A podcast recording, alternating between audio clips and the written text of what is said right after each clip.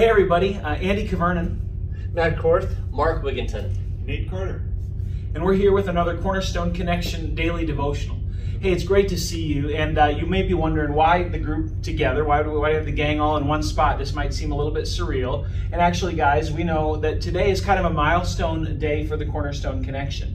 It was about two years ago that we started this thing, and uh, we've had a great journey. And here we are. Guys, this is the 500th time that we're filming. yeah. yeah. Five hundo. That's kind of exciting. And uh, the reason it's, exciting is because you've chosen to participate with us uh, in this journey. And, you know, one of our values here at Cornerstone is that we want to engage in loving God corporately, contextually, and personally. And, and one of the beautiful things about what's happened over the last couple of years is we've had to learn some new ways to worship God. And, and here we are uh, in the 500th Cornerstone Connection. Uh, we've seen all kinds of folks dive in. So many of you have been daily the whole time, which is like mind blowing.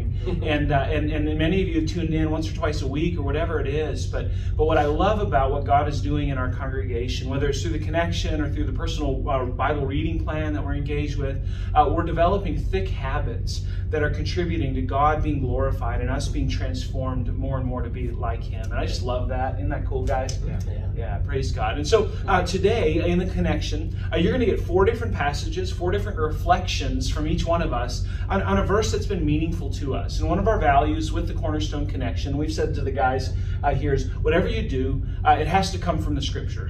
so kind of a good value for a church, right? Yeah, right. we're for the Scripture and we're for uh, proclaiming the Scripture, and so that's good. And, uh, and so that's what we've done uh, to the best of our ability. And, and again, thank you for being a part of it. And so I'll just start here. And uh, for me, uh, one of the passages of Scripture that's really sustained me and, and caused me to think a lot and have a lot of hope over this last year is found in the Psalms. And We've been through some tough times, right? We've been through some challenges. But Psalm 27 is one of my favorite Psalms. I've quoted this verse, this passage, this whole chapter actually, uh, more times than any other passage throughout this year when I've been in one on one or, or group situations. And, and here I just want to read the last two verses from Psalm 27. David, after recounting a lot of the challenges and adversity that he's facing, he said, God, I want to be with you above all else. One thing I seek, uh, this is what I ask, that I may dwell with you in the house of the Lord all the days of my life. And then at the end of the psalm, verse 13, he says, I remain confident of this. I will see the goodness of the Lord in the land of the living. Wait for the Lord, be strong, take heart, and wait for the Lord. And certainly we've had to wait for the Lord in several instances this last year. I'm so grateful for you waiting for the Lord with us. And I'm so grateful that as we've expressed that confidence, we've actually seen God respond. And here we are, and we're on the other side of a, a lot of challenge, a lot of uh, difficulty these last couple of years, but God has sustained us. And I'm so grateful for that, guys, and, and I'm so grateful for you. Cool. Well, for me, I guess falls right in line with what you said, Andy. Uh, a verse that I guess is more of a life verse for me, but I know when I shared it once to Cornerstone Connection, it really um, uh, struck a chord with another dad that has young kids like myself. And in 2 Corinthians chapter 12, verse 9, when Paul's going through a tough time in life, he's enduring what he calls a thorn in his flesh. And he said, and he and he's asked the Lord to take this away from him. Um, but this is this is Jesus' response to him. But he said to me, "My grace is sufficient for you, for my power is made perfect in weakness. Therefore, I will boast all the more gladly of my weaknesses, so that the power of Christ may rest upon me." And uh, I know for me, that's just been something that I just continue need continually need God's grace each and every day and, and to just allow it to be sufficient for me to carry me through in every day no matter what's coming my way. So that's been a huge encouragement for me over the past couple of years. Yeah, that's awesome. Yeah. I, uh, I haven't been here quite as long, uh, been pouring into this quite as long, but I know just over the time that I've been here, it's been so cool to see um, what the connections have meant, not only for you guys, but also for me personally as, as I've dug in. And one of the verses that that really kind of stood out to me, and this is in Psalm 27 as well. Um, but uh, Psalm 27, uh, verse 4 says, One thing have I asked of the Lord, that I will seek after, that I may dwell in the house of the Lord all the days of my life, to gaze upon the beauty of the Lord and to inquire in his temple.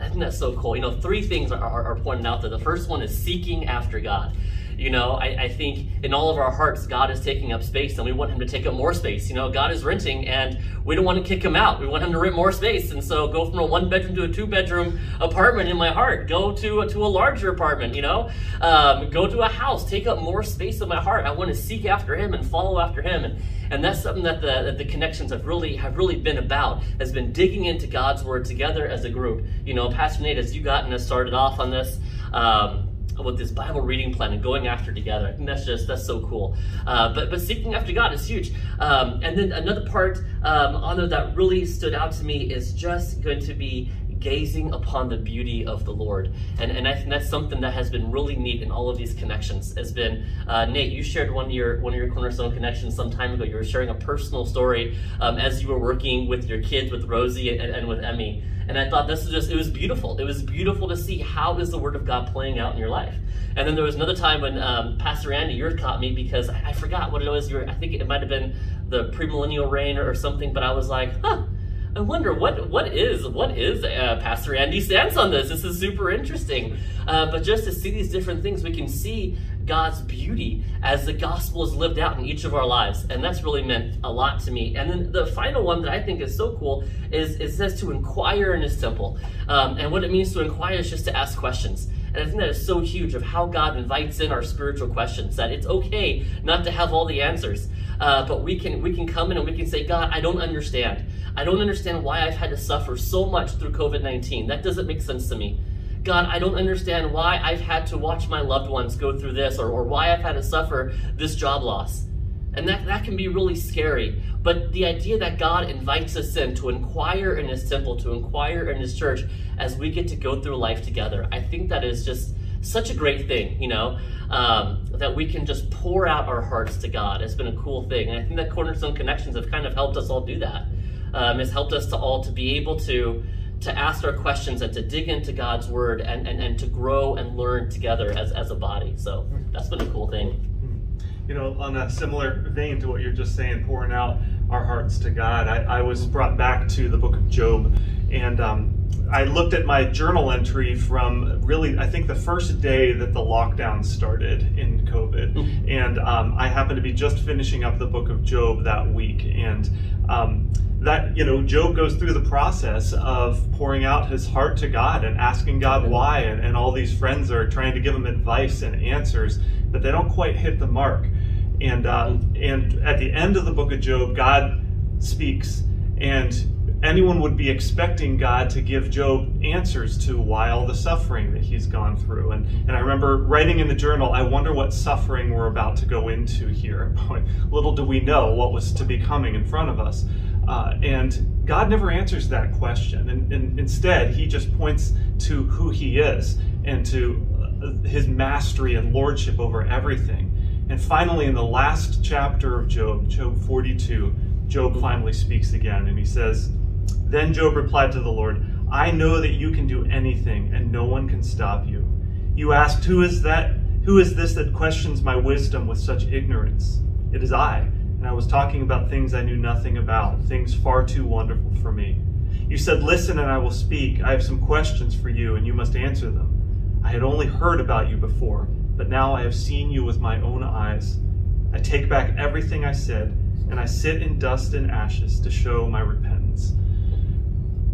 You know, God never gives the answer to Job why he had to suffer. Uh, but at the end, Job recognizes who God is and when he re- realizes the greatness of God, he, he, he realizes who he is in comparison and he repents and he says, You know, I, I sit in dust and ashes and I repent before you. And that's, I think, what God has brought us through in this time is a recognition of who he is in the midst of a pandemic and who we are in comparison to him. And the great news is that when we repent, when we confess, he is gracious to forgive us every single time. So, Amen. guys, uh, with that, we want to thank you for your partnership with this. We want to just just applaud you for um, for making your this practice of reading the scripture along with us a part of your daily life. Let's keep it up, and we'll see you at a thousand. Yeah. Hey, hey, God bless you, everybody. Thank you.